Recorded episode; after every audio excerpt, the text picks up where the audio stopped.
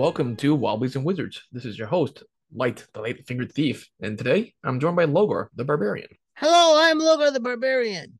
So, Logar, I know we've been on many adventures together, but it feels like there's even more adventures that we want to go on that we just don't have time, money. well, here, here's the thing: it's like people are like, "Oh, I don't know how you're going to have enough stuff to talk about on a daily podcast about role playing games." But one thing that I've learned is that there is no end to the amount of role playing games I want to play. There's plenty of people playing cool things. There's a lot out there. There's a lot out there. There's a lot of ideas that both Logar and myself and our gaming group want to try out and explore. Um, I mean, there's modules that we want to write. There's zines that we want to do. I mean, there's so much activity. You can't keep up with all. I I spend a lot of time trying to do this podcast and getting it out there, so that puts a little damper on the time. And I'm only allowed to play so many nights a week. I, I play more than one night a week. yeah, likewise. Uh, I think Logar and I were usually in at least two games together a week. Normally, and then uh, there's also like yeah, it's it's constant. I know anybody who's a role playing game fanatic or fan. Pro- uh, most of the folks I talk to you know, would love to play more games a night or a week. yeah, it's but, not like when we were younger when we could spend the whole weekend and play like we were talking about like 12 hours. yeah, great. I'm gonna make we're gonna make the, the the late night 12 hour game happen here soon. Did you get did you get per- per- permission from your better half? I have permission once a month, and it's gonna be very soon. I think that, and I've said this before. I said I'm gonna, I'm gonna run Coriolis, but we're leaning towards Coriolis Although we'll see, we'll see. Uh, not 100% in stone yet. I'd love to run that Coriolis campaign because they're beautiful books. But, anyways, aside from that, there's all these books and all these games, and I want to all these zines that you have in your pile that you want to get through. I'm trying to do zine reviews of them all. And uh, when I when I play a game, I often don't go 100% by the book. I'm pulling from different things. I like zines because instead of buying a $50 book only to take one or two nuggets of, of treasure out of it, it's a little nicer to grab someone's, you know, and they a little more condensed. The creative stuff's a little more relevant. The new stuff is is kind of the mass of what you're getting there. You're not getting 200, 100 some pages in a lot of the zines. You're just getting a few new unique sparks.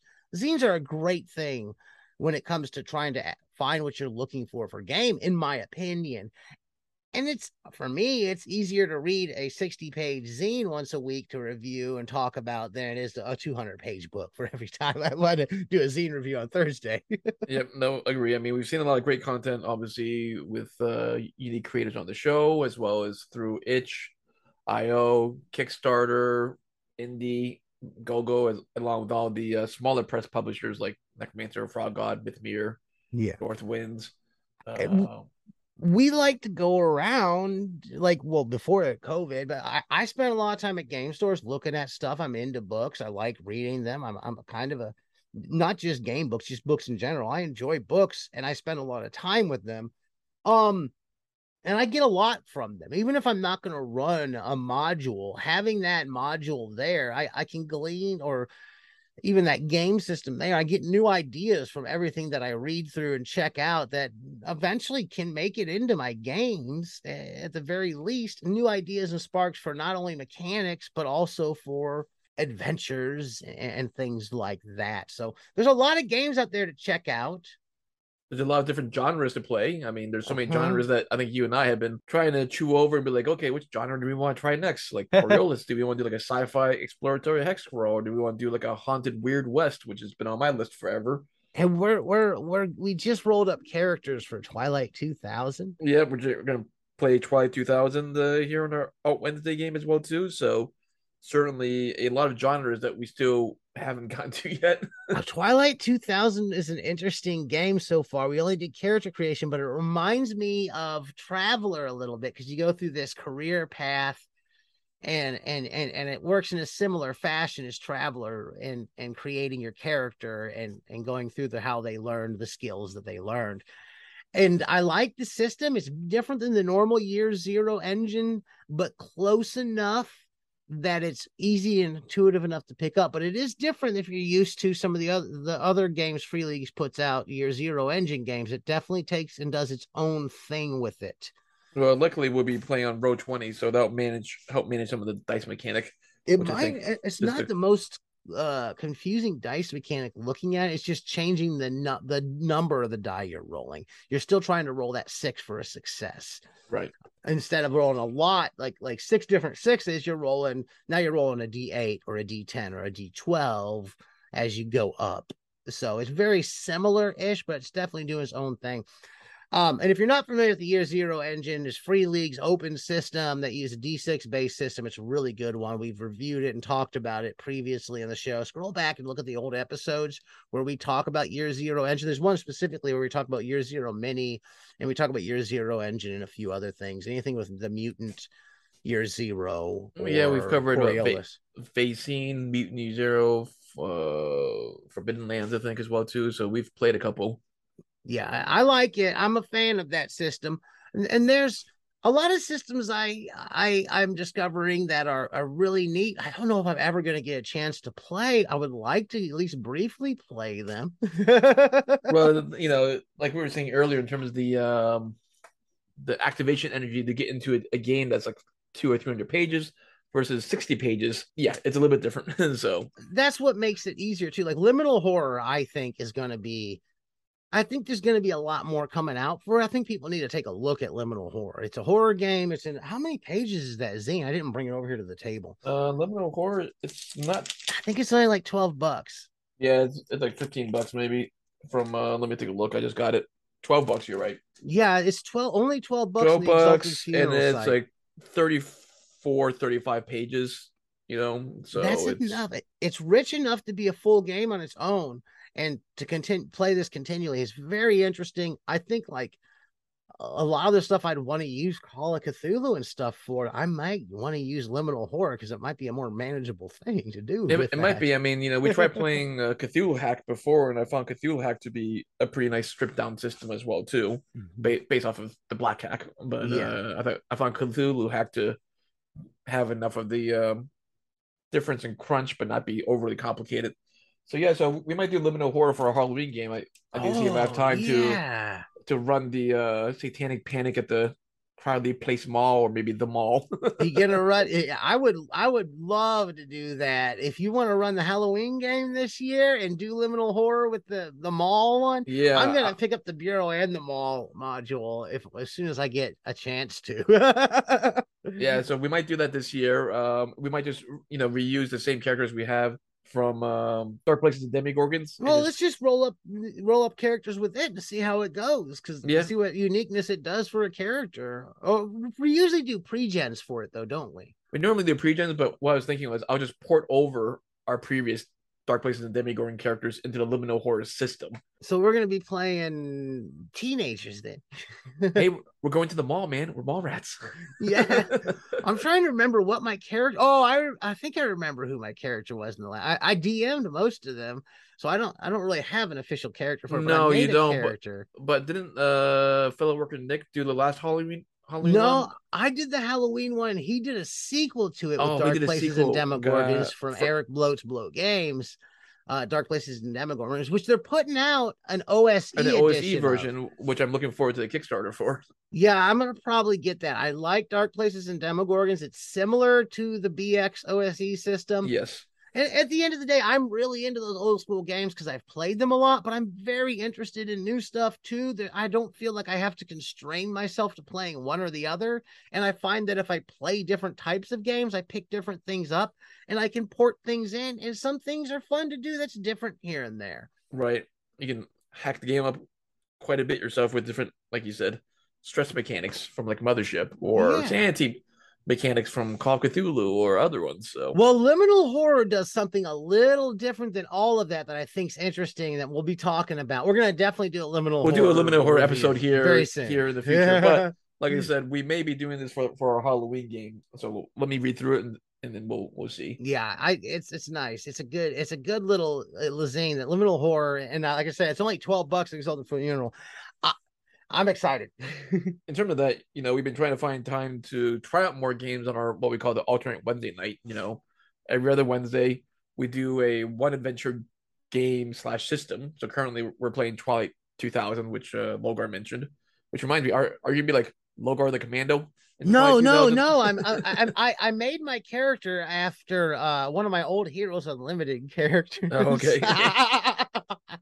So I'm gonna play them. They were they were very nasty character, and and I, it'll be interesting to see how playing this nasty character is in this day and age. They were uh one of the villain ish like anti heroes that we had. We, we ran a, about a 12 or not 12, but probably about 10, 9, 10 year Heroes Unlimited campaign. It started and like like at the beginning of high school and years after around there, maybe some in junior high, but we started we played this in this world forever and we had some pretty established characters. Haven't touched a lot of those characters in decades. So going back and being like rolling that up, like, oh, the Twilight 2000 has seemed like the perfect place for this character to, to be a back. part of. yeah, I was like, this is the game that that character would function in perfectly, and it made me really like outside of the outrageous invulnerable powers that that character got back when we were kids um it pretty much gave me everything to create that character who the as who that character actually is as a character not just as a mechanic right. so i think it'll be interesting to see them play out that way and the character's name was is is was Greco.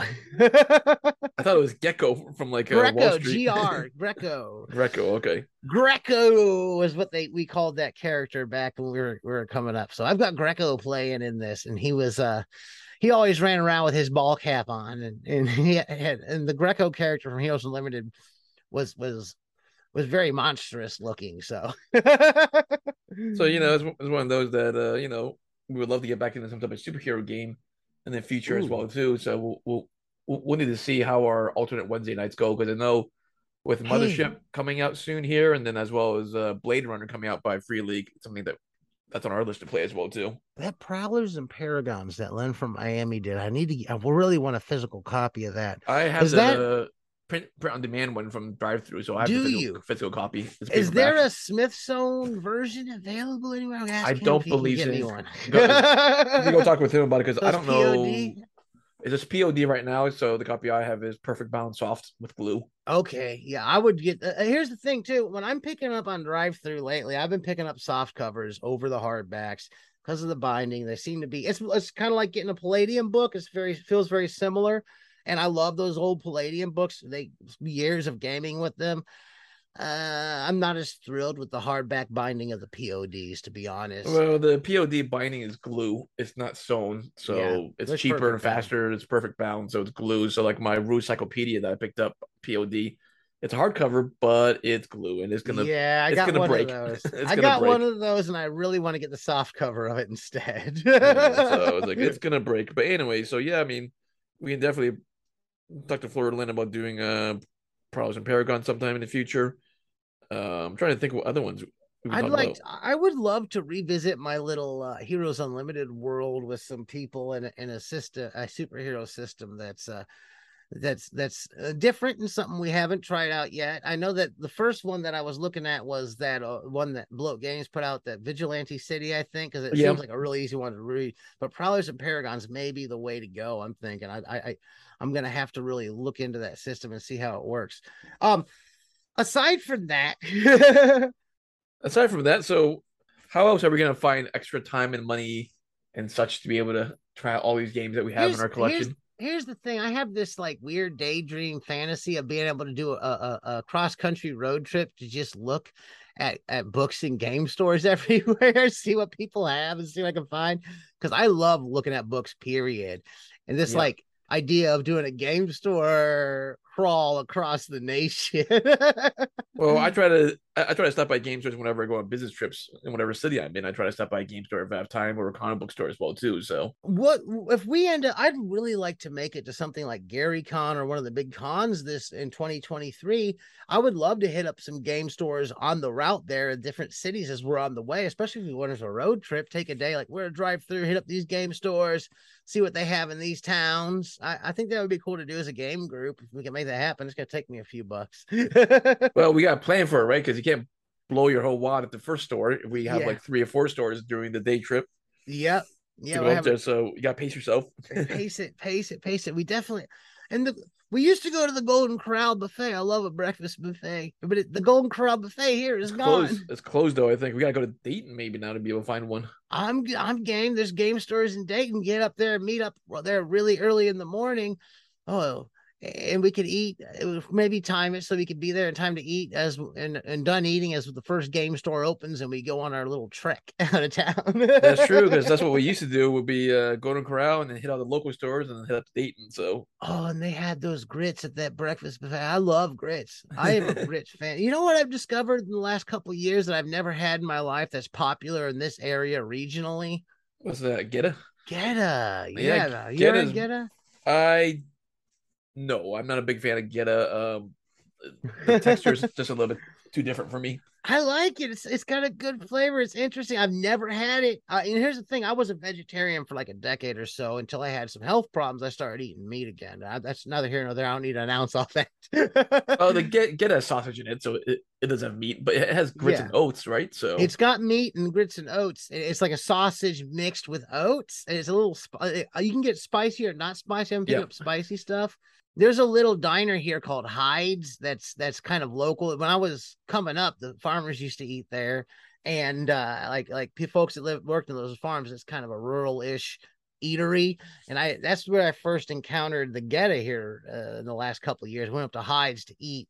And I said, you know what? Let me try the Goetta. I've heard about this. It's supposed to be regionally Oh, it's a German. It's a German thing because of the German populace and heritage that we have in this city. That's why Get is popular. see, So it's I it's, get it's, a German populace. That's why I didn't it's- realize that. it's regional only because of the German heritage we have in this city. That's why. It- it was brought I over by- get it. Brought over by the Germans, you know. So that's why some of the regional cuisine we have here Huh. is uh, driven by that. You can't find it in other parts of the U.S.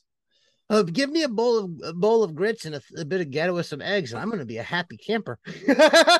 Right? Yeah. So maybe maybe we'll find like a, little small diner Hmm. that we go to before we start doing the uh you know game store tour. I'd like that. That would be that would be a lot of fun. We're gonna have to get the whole game group together, go get some breakfast, and go look at some game books together, and and and and uh, and talk about absurd game stuff in the drive. And usually, as we're driving, we'll also probably devolve into some kind of political uh, Yeah, discussion. I think and I-.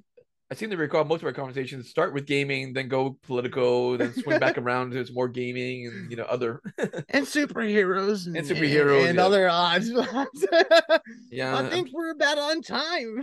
All right.